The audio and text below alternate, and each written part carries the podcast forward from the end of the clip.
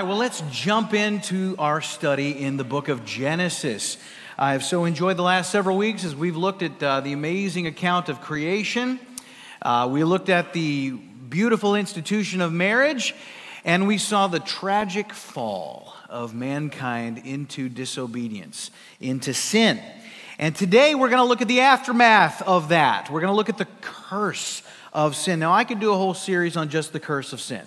There's a lot to cover when it comes to the curse, but we're going to we're going to look at this account today and this couple that we know as Adam and Eve. They had it made. You know, they'd been made in the image of God. And what went along with being made in the image of God is they were made with a will. And what went along with having a will is the ability to choose to do wrong. And what goes along with that, wrongdoing, are consequences. There are always consequences for making bad decisions. You know that if you've ever eaten at Taco Bell. Um, but when God created man, he did so in his sovereignty. Some people struggle with it. Why are there consequences for sin? If God loves us, why doesn't He just, you know, wipe away the consequences like that? Why does there have to be uh, some sort of satisfaction of justice? Well, it goes to the character of God. God is he is a just God. He is justice. It's part of his essential attributes. And so, for God not to demand justice for wrongdoing would mean that God would stop being God. And so, there are always consequences for bad actions, for evil. Uh, whenever you go to stab somebody, God does not divinely turn your knife into a noodle. All right? When you shoot somebody, He doesn't just make those bullets into bubbles. All right? When you curse, He doesn't turn your bad words into blessings. And so there are realities associated with wrongdoing. And he says, I'm going to give you the privilege, man, to do right or to do wrong. But if you do wrong, there will be consequences, and you must live or die with those consequences. And so we are seeing in this text today the consequences of Adam and Eve's choices, and they have ramifications for the rest of us. And we got to start in the middle, or excuse me, in the, in the immediate aftermath of their fall into sin. So we're going to look at these consequences, and they're going to break down according to the parties involved in the story. There are going to be some that deal with man in general, there are going to be some that deal with the individuals who made the choices, there are going to be some that deal with the tempter himself. All right, so let's begin to look at this, and we're going to look first at the consequences for humanity. For humanity. And the first thing that we see in your notes is that there is a sense of guilt and this is going to be innate in mankind moving forward. Because in verse 7, where we begin, it says, Then the eyes of both were opened, and they knew that they were naked. And they sewed fig leaves together, and they made themselves loincloths. And what you're seeing right here in this book of beginnings is you're seeing the very first act of human religion. They hid their sin. That is the first act of human religion. At this point, uh, their sin has nothing to do with nakedness, but that is what they instinctively seek to cover. Being naked wasn't their sin. But now, because of sin, they knew shame. So they had an awareness of their sinful state, and the only thing that they instinctively knew how to do was just cover themselves.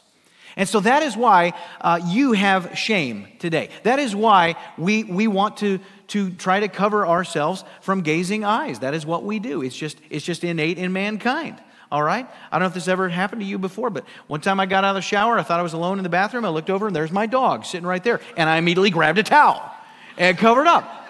And I, and I thought, well, how silly. He's always naked. You know? But this is where this comes from. It comes from this innate awareness of our own guilt. And so they hide because they felt guilty and they just sought to cover up. You know, uh, they, they thought, well, if, if God, if I can't see God, then God can't see me.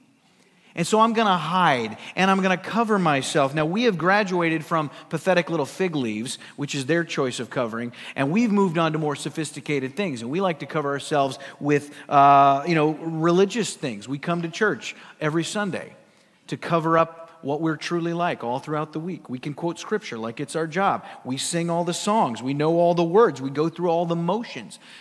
God can see through it all. He can see through it all. And that leads us to the next consequence. They not only have a sense of guilt, they have a, in your notes, a loss of fellowship with God.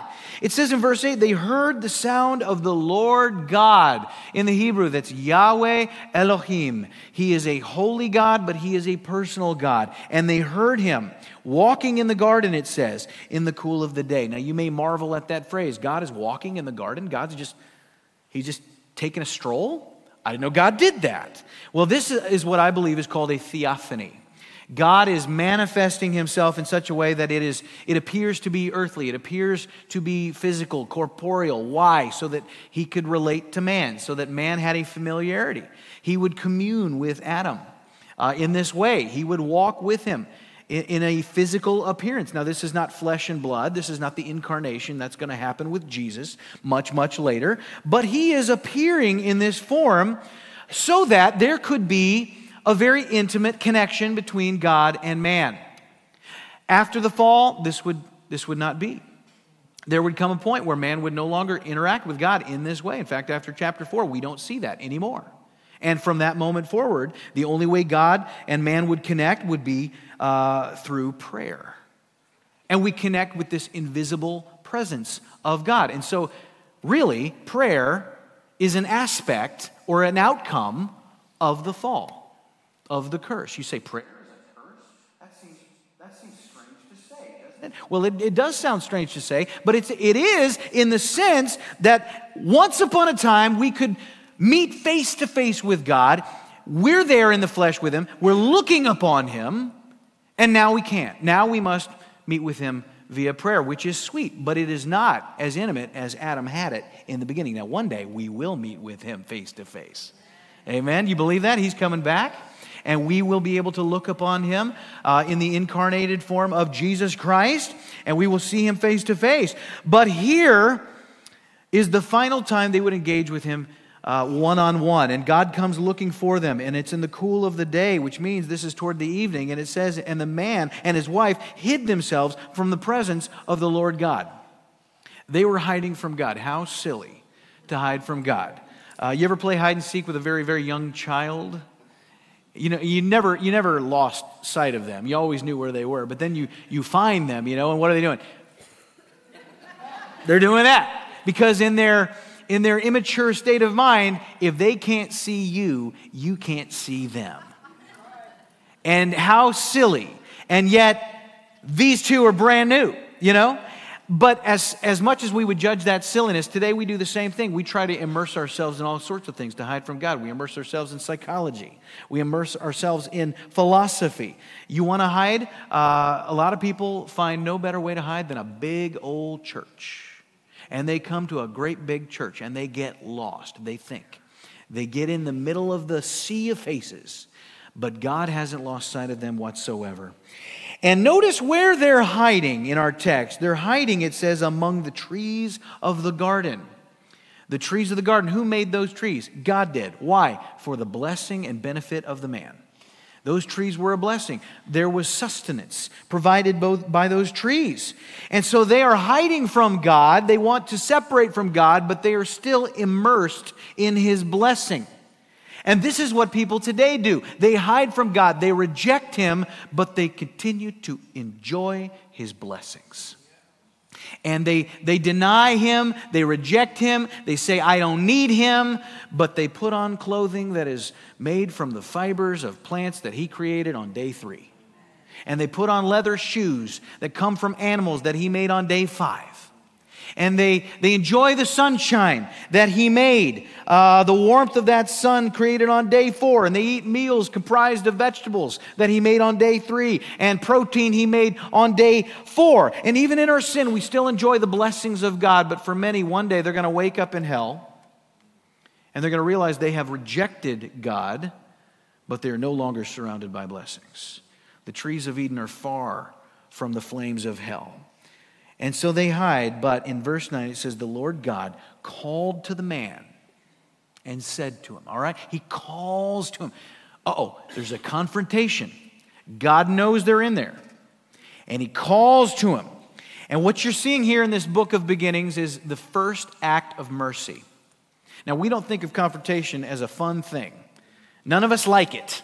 You remember when you were young and, and you got caught by your parents doing something you weren't supposed to do. That was not an enjoyable experience for you. Or when a teacher busted you in class or something, you had to go to the principal's office. Not fun. Let me tell you, in this instance, it's an act of mercy. Did God have to call to Adam? No. No, he made the ramifications of disobedience quite clear. Don't eat of that tree.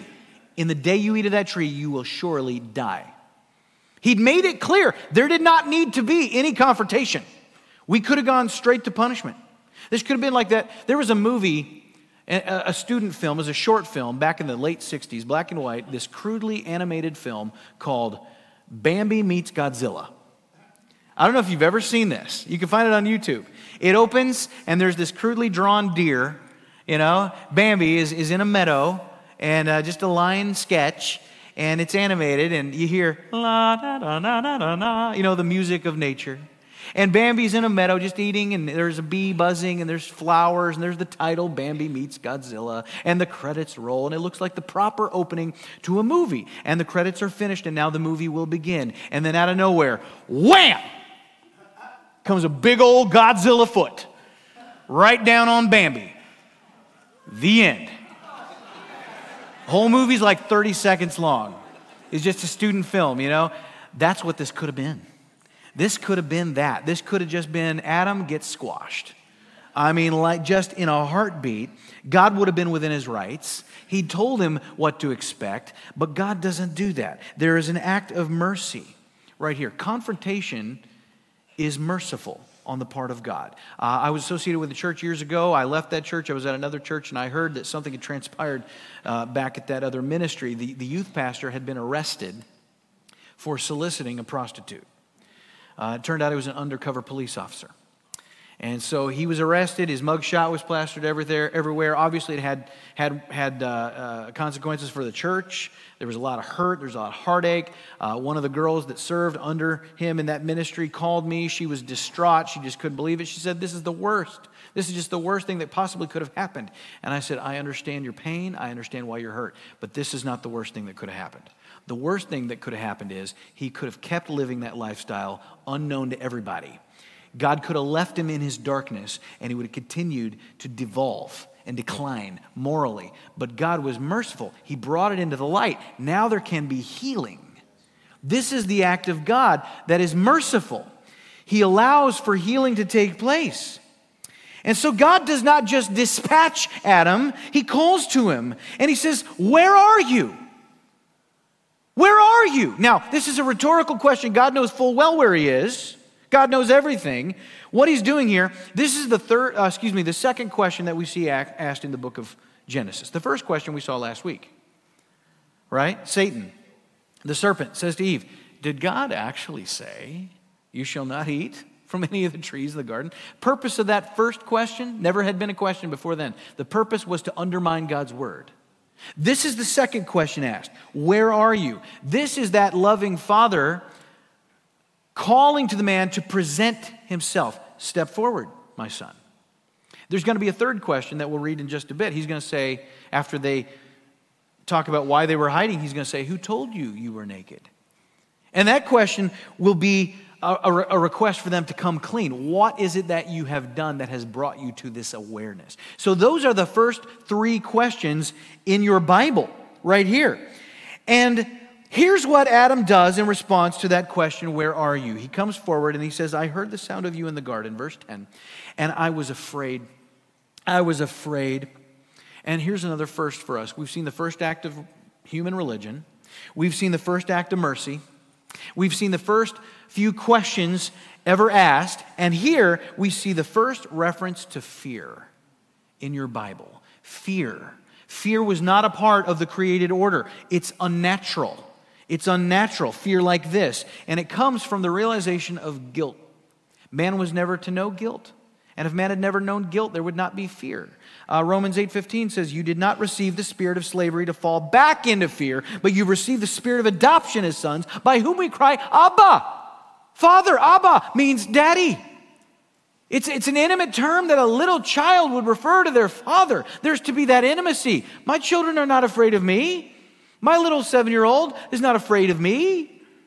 There's to be that kind of relationship there We're not to fall back into that. Now, we, we have a healthy respect and awe and fear of God, fear the one who can uh, uh, destroy both body and soul in hell, we are told in Scripture. But it, that kind of fear comes from the reality of sin. And so we're not to know that fear originally. But look what happens. Uh, as he steps forward, notice what he's most aware of. He says, I was afraid, it goes on, because I was naked and I hid myself.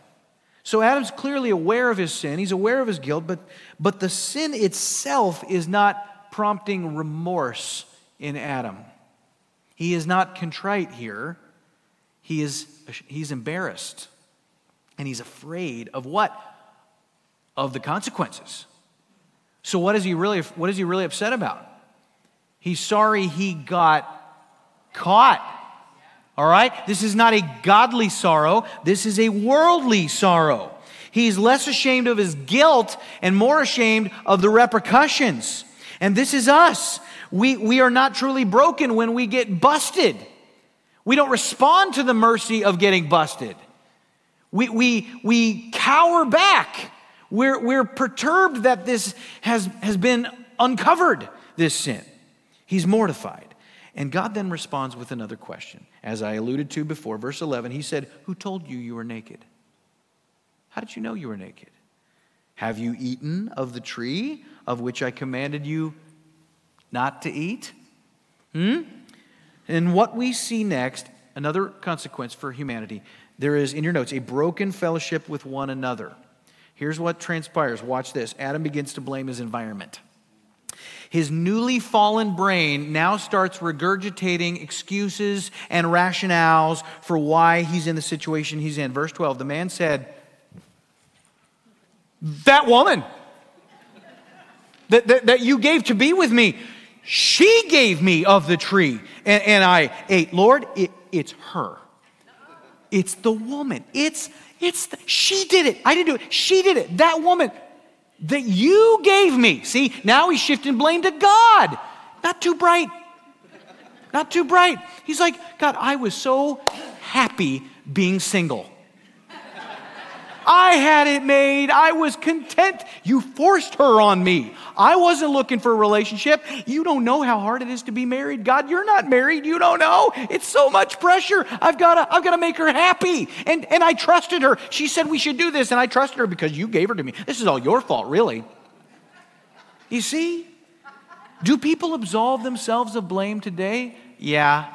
We do it all the time. Psychology has taught us to do this, right? Freud it's not really your fault, you know? Nothing is your fault. It, it, it, it, happened when you were a baby, you see. There was something that happened to you that made you like this. It was, it was your parents, it was your grandparents, it was poor potty training in the formative years. I mean, it's any number of things. It's your economic status, it's your social status, it's the government. And then in verse 13, the Lord God said to the woman, What is this that you have done? Now, this is not because God's like, Aha, good point, Adam. Hey, Eve. No, no, he knows. He's just, it's equal opportunity blame here. They're both guilty. And so he says, What is it that you have done? And the woman said, That serpent deceived me, and I ate. It's the serpent, you see. So the blame shifting goes on, goes on and on and on, you know? This is the first instance in world history of the devil made me do it. Right here. And so this is humanity, and this is what we do. And Nothing has changed from this moment forward. We, we don't naturally accept blame. And so those are the consequences for humanity at the outset here. And now we're going to look at the consequences for the serpent. For the serpent. It says in verse 14, the Lord God said to the serpent, Because you have done this, Cursed are you above all livestock and above all beasts of the field. Now, what's interesting is he's talking to this serpent and he is putting him in the category of livestock and beasts of the field. And so, what that tells us is at this, at this moment, in this verse right here, at this portion of the verse, he is not addressing the spiritual being of Satan, he is addressing the physical form of this creature this serpent. This was an actual creature, as we talked about last week. Hebrew word is nakash. Nakash. It means reptile. All right? This was a literal animal from the garden, familiar to Eve, that was indwelled, inhabited, possessed by Satan to deceive her. And so God is addressing the actual literal form of the serpent. And he says, On your belly you shall go, and dust you shall eat all the days of your life. And so, what he's doing here in your notes is he is making this creature a symbol of the danger of sin. He will evermore be a symbol of this moment right here and the tragedy and the danger, the harm that can be caused by sin. I saw an ad for a college course. There's a college that offers free courses online. Uh, if you sign up for them, there's this one course. It's Genesis as Literature. And the professor is one of these typical academic looking guys. He's got the trendy glasses and the ponytail and the beard, and he's, he's saying, he's asking questions about this uh, literary nature of Genesis. He says, Why is it? Why is it that uh, serpents are cursed to crawl on their belly when that's what they already do? You know? And as I told you last week, this nachash does not mean snake, it just means reptile. And I believe when that deception happened, this creature was upright. I don't believe he was on his belly slithering as a snake as we think of snakes today, because that curse came after the fall. And so I believe in its original form, this creature walked and was beautiful to God. The indication is that, uh, not to God, but to Eve. Uh, the indication is that she didn't freak out when she engaged with it. It was very uh, beautiful, must have been very appealing to her. There are many dangerous creatures today that are beautiful all right? But this was, this was something that God commanded its, its creaturely form. From that moment forward, it would evermore crawl on its belly. Now, you might say, why curse the animal? Is it the animal's fault? Surely the animal was innocent if he was just possessed by Satan. Why would you curse the creature? Well, you know, if you read scripture, every time you see an animal that is a vehicle for harm to mankind, all throughout the Old Testament, the law dictates that they be exterminated. If an ox gores a person, the ox must be put to death according to the law. And so you see that in Scripture, and here is the precedent for that. But what God is doing is He's putting before mankind an image, a representation of who Satan is. And so whenever we see a snake, there's fear that comes through this. This is true of most cultures. Almost all cultures attach some sort of mysticism to snakes.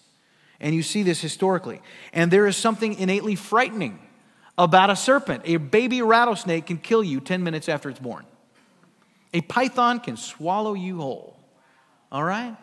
Uh, you know, uh, when they kill, when snakes consume their prey, their face, there's something mesmerizing about it. It's like it's paralyzed. There's no expression there. It's just haunting. And that curse is never reversed.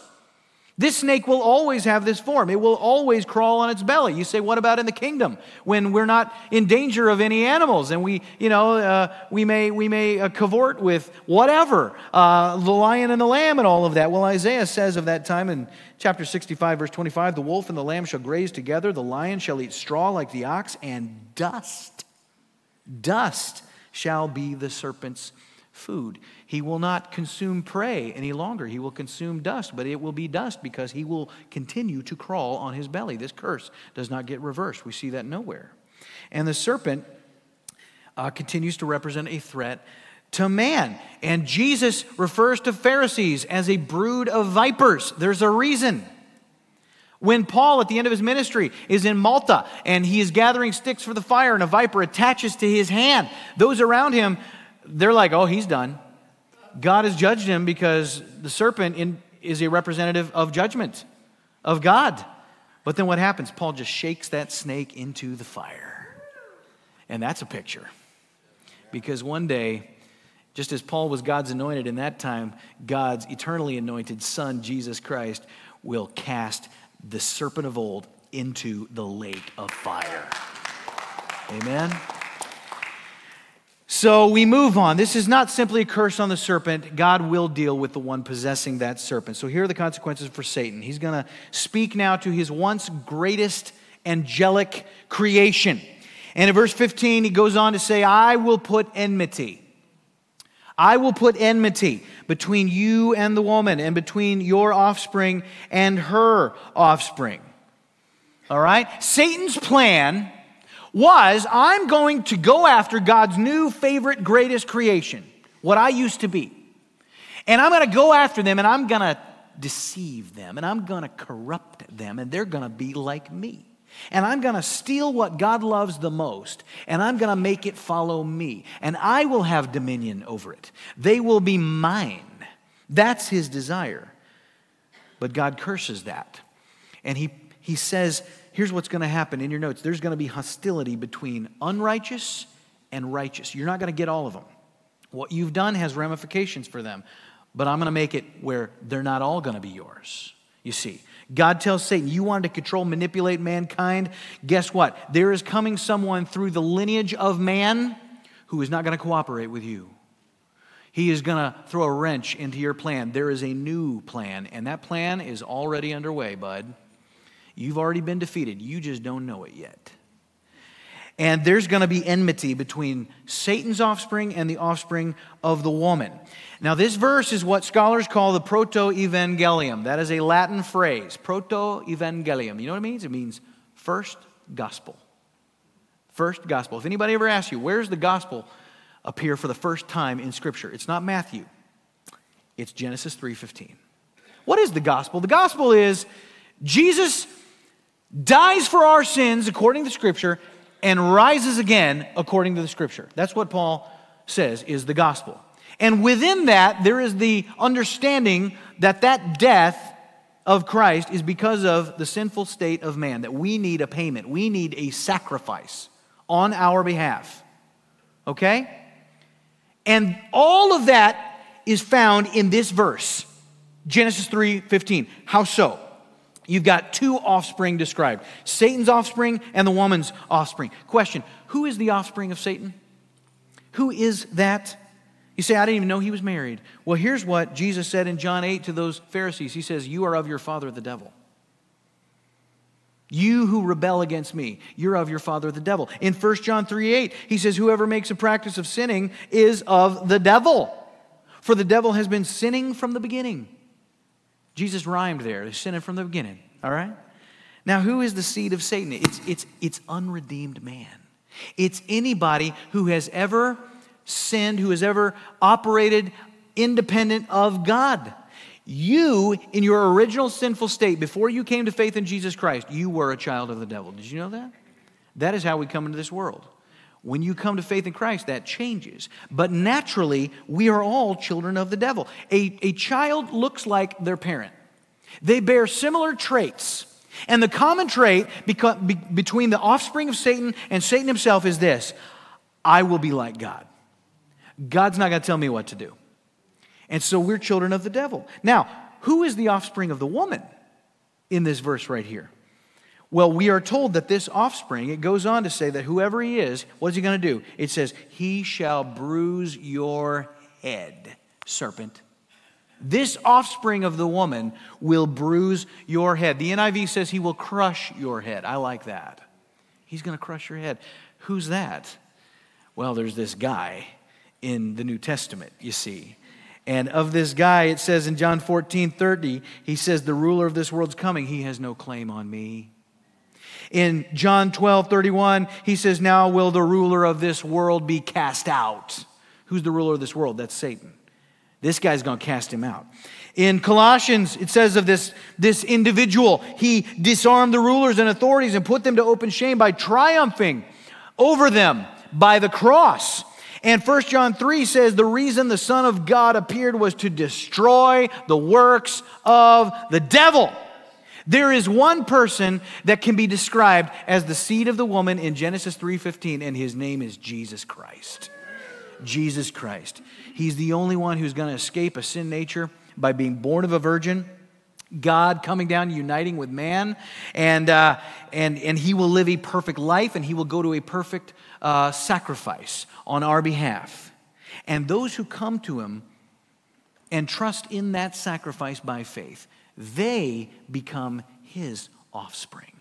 The children of the devil put their faith in the offspring of the woman who came from God, and now those children become the offspring of Christ. You see what I'm saying? And so these two offsprings will be at odds with one another. Satan is not going to have what he wanted. He will not control all of mankind. And I should tell you that Jesus will crush the head of the serpent, but you're going to you're going to get a piece of that action as well. Because in Romans 16 20, it says, The God of peace will soon crush Satan under your feet. See, there was a, there was a victory that has already happened through Christ, and there will be a final victory, a far fulfillment of that victory, and you're going to be there for it. And then in our text in Genesis, it goes on to say that he will crush the serpent's head, and you, serpent, shall bruise his heel. And so all of this is to say in your notes that for this, this devil, there will be an ultimate death blow through the cross. And it's going to be through the cross. He's, his victory will not come in some other means, it will come through Calvary.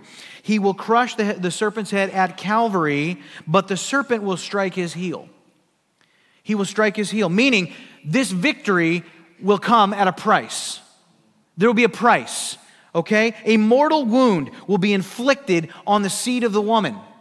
His heel will be struck. Did you know that when Jesus was on the cross, he hung there, there's a nail in either hand, and there's one more nail. They would put one foot on top of the other of the crucified man. That spike would go through the top of that foot, go all the way through the back of the heel into the next foot, and through that heel, and affix the crucified man to the beam. And so, literally, there was a heel wound on Christ as he hung, and he paid the debt for our sin there at Calvary. And so, this moment, this event at Golgotha, comprised of victory over Satan at the cost of the life the earthly life of Christ. And so he would die for our sin, but there would be defeat for Satan, and that is the consequence for the devil. And now we move on, and we see some specific consequences for the, the two guilty human beings in specific. And not only specific consequences for them, but for everyone that they represent. And first, we're going to look at consequences regarding Eve. So these are consequences through Eve for women in general. All right? So, this is how it affects the ladies. Now, I thought about going through this section from behind that plexiglass shield right over there. But I thought, no, these are godly women and they wouldn't take out their anger on me. So I'm going to just trust in the Lord on that, okay? I'm just going to tell you what the Bible says. You got my word on that, okay? So here's what it says in verse 16 To the woman, he said, I will surely multiply your pain in childbearing. In pain, you shall bring forth children. And so, this aspect of the curse regarding women, the first aspect is maternal.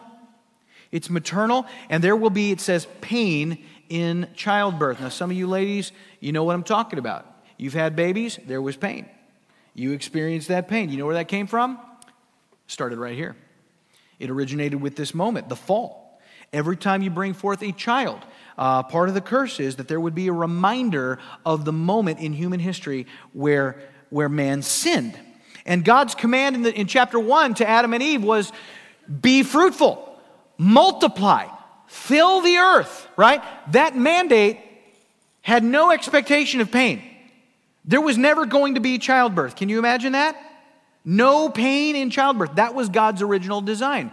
If you had a baby, you know, you go into labor and baby's out, you move on with life, nothing. No muss, no fuss, all right? But here we've got the ramifications of the fall. And the words used here for pain and for childbirth, they render as sorrow and as conceptions.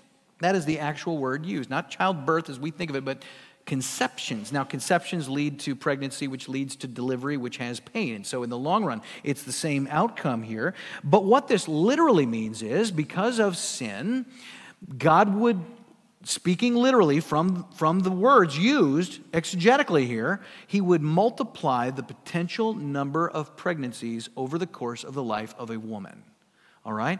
And if you think about that, the command was be fruitful, fill the earth mankind did not have a limited lifespan in those days, and so it would have not taken that long for man to fill the earth. And so there would not be the need for as many pregnancies to, to multiply to that point. Now, man's days are going to be numbered over time. And so more pregnancies will be required in order to fill the earth. So that is part of this, the ramifications of this. And so he says, I will multiply your sorrow that is associated with multiple pregnancies. Now, pregnancies are a thing to celebrate. It's a joyous occasion. Somebody says, we're expecting, everybody throws a party. That's a beautiful thing. But it's, it's, it's certainly true that pregnancies carry hardship. They, there is difficulty associated with it, as you ladies know, or so I'm told, okay? Speaking honestly. And pregnancy can be difficult, delivery can be difficult. Sometimes it, it can be tragic if there's loss of life. And then you've got after that, there are postpartum ramifications for some women that deal with, with those. That, all of that is a product of the fall. And, you know, raising the kid is no picnic either, right? And so there is a maternal aspect, but not only that, there's a marital aspect in your notes. And what this means is that chemistry is now complicated between man and woman. And so here we've got the origin of the battle of the sexes. It dates to Genesis 3. Prior to the fall, question Was there such a thing before the fall as submission in marriage? Answer Yes. Was it mandated? No. It did not need to be. There was a natural order that was apparent. God was above everything. He creates, and his greatest creation is man. Adam is alone. He is put in authority over creation, but to complete Adam, God creates from Adam woman. And so there's a natural order. God is over Adam, Adam is over all creation, the woman is over creation, but is in submission to Adam, from whom she came.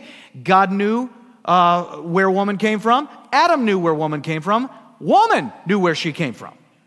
And so all of this was understood. But post fall, we've got a different vibe here. Something has changed. Before the fall, Adam operated in his uh, responsibility as oversight appropriately. He knew, I am to love her, I am to cherish her.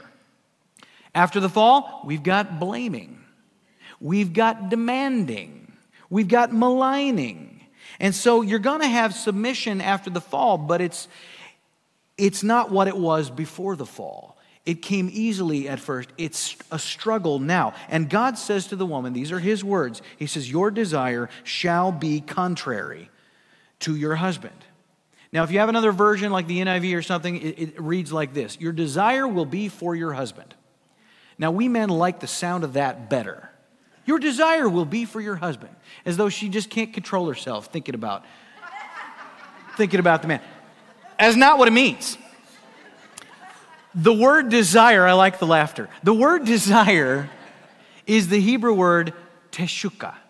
Teshuka. You see it in the next chapter. God says to Cain, Cain, son, sin is crouching at your door. Its desire is for you.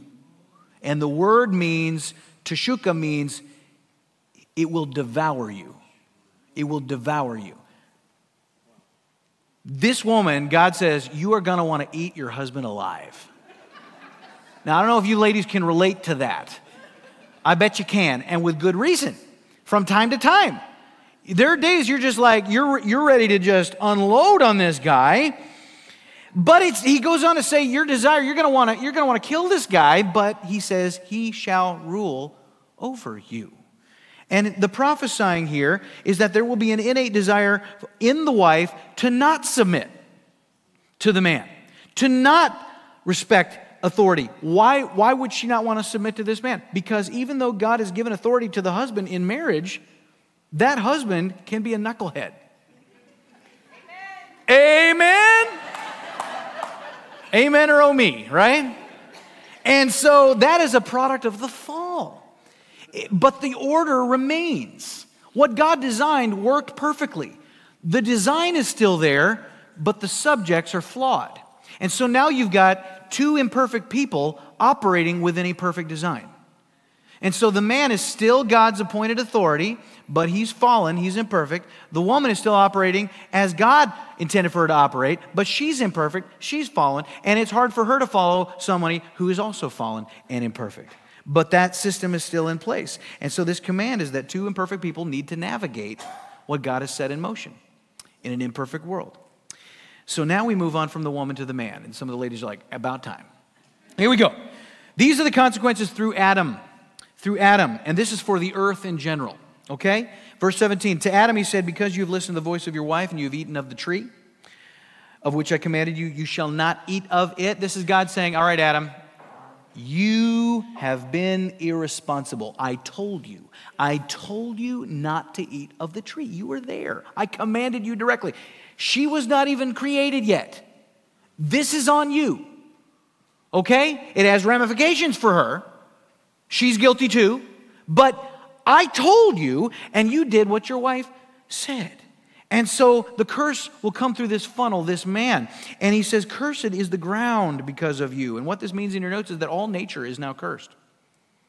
All nature is cursed. The creation is now tainted. It's not perfect like it was. Once there was the bounty of a branch. Adam could just reach out, take sustenance from a branch. There was, there was very little difficulty in that. God provided for everything that they needed. No longer. Romans 8, the creation was subjected to frustration not by its own choice, but by the will of the one who subjected it, in hope that the creation itself will be liberated from its bondage to decay. All of creation lives in decay right now. Everything dies. Plants wither, creeks dry up, soil erodes, stars burn out. Okay? Everything is in decline. Once God created it, He sustained it, He upheld it. Now, after the fall, He's drawn back His hand. Not so much so that the earth will just incinerate. He still holds it together, but He draws it back enough to now there is a decay, there's a bondage there. Uh, things are not getting better, they are getting worse. There is what scientists call entropy. Second law of thermodynamics everything declines. Why? Sin. Sin. He says, In pain you shall eat of it, the earth, all the days of your life. Okay? I'm not just going to provide food for you like I once did. Okay? He says, Thorns and thistles it shall bring forth for you, and you shall eat of the plants of the field. So in your notes, this is work made difficult. Work is made. Di- now, work is not the curse. There was already work. God commanded Adam to, to till the garden, tend the garden, but it was easier then. Adam was supernatural, the earth was compliant. It was endlessly enjoyable. It was fascinating. It was satisfying. Now it will be difficult. It will often be unfulfilling. The earth is not going to give you what you want when you want it. You're going to have to really sweat. You're going to have to work for it. Uh, and, and work wears out a body. Now, we enjoy work. I enjoy work. I like mowing my lawn. I like working in the garden. I like doing all those things. But it, it takes a toll on the body. You know, when you bend over at my age and you hear that creak, you're like, man. And over time, this wears you out. And he says in verse 19, By the sweat of your face you shall eat bread. The word for face originally was nose. By the sweat of your nose. You ever sweat and just drips off the end of your nose? Nothing more humiliating than when you know somebody comes up and you're working outside and you got sweat dripping off the end of your nose. What a contrast. When, when Adam was created, God breathed into his nostrils the breath of life, and man became a living soul. And it's this majestic moment where through the nose of Adam, eternality entered. And now, pathetic, demeaning sweat is dripping off that same nose. It's just a, a crazy contrast because of the curse. And his body will begin to wear out. And over time, it will lead to death. In your notes, there will be eventual physical death.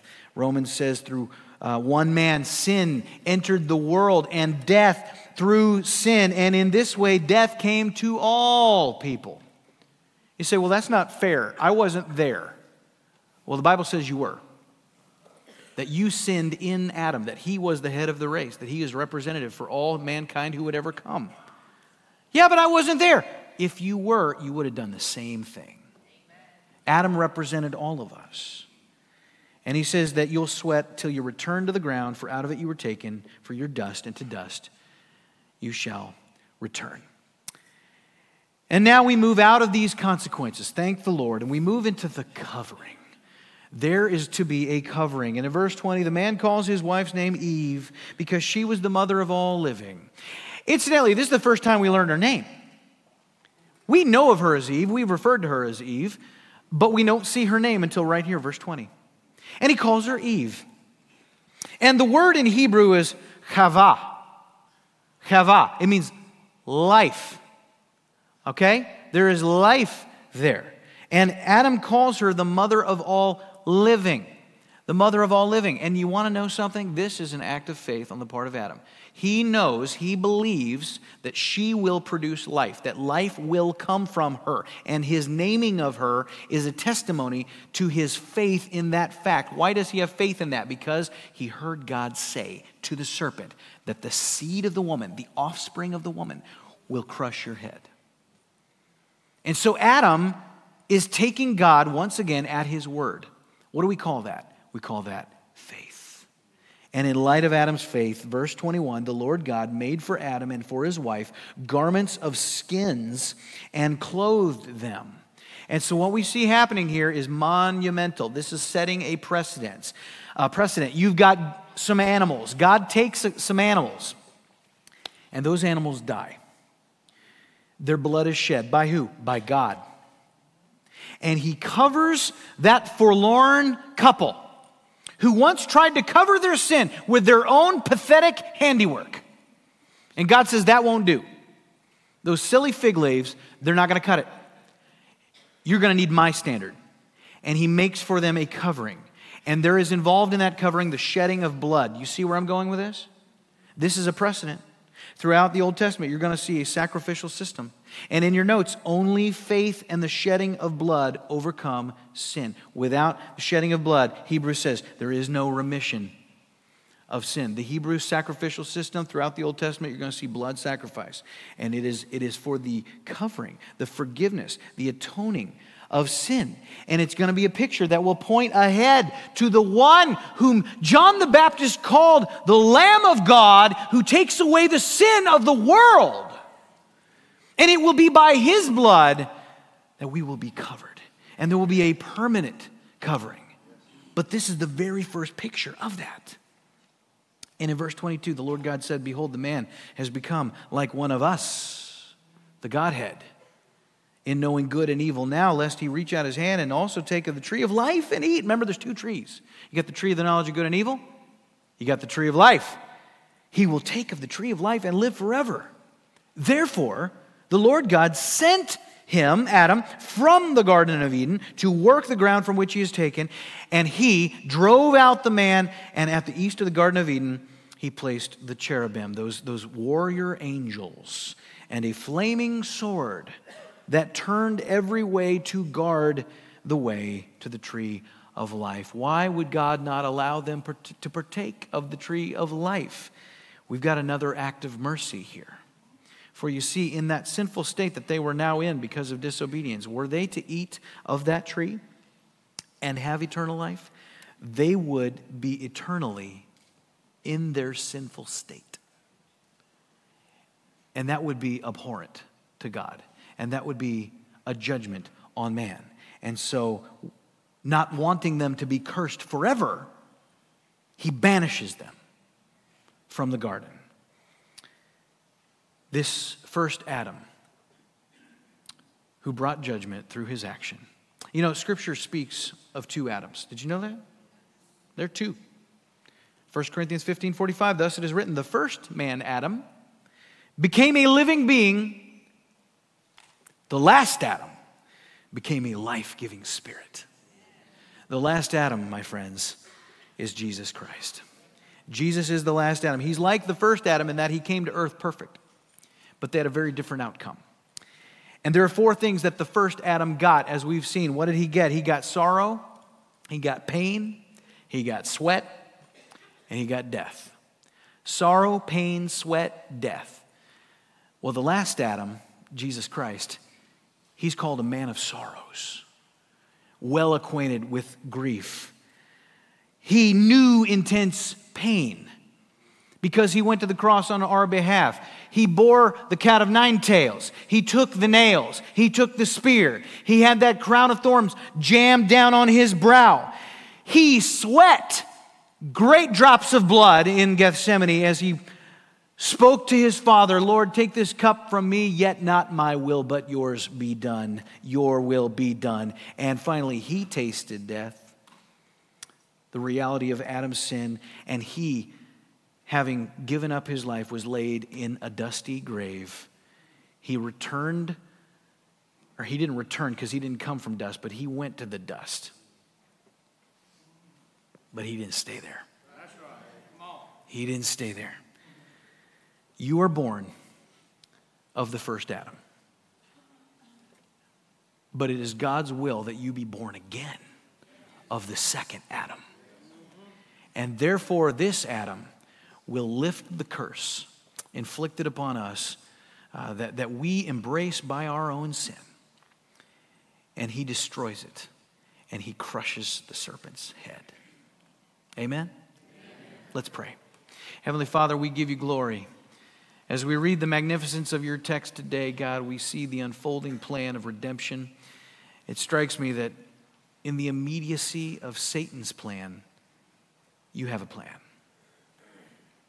And Lord, you knew, you always knew that you would redeem us and that it would bring glory to you.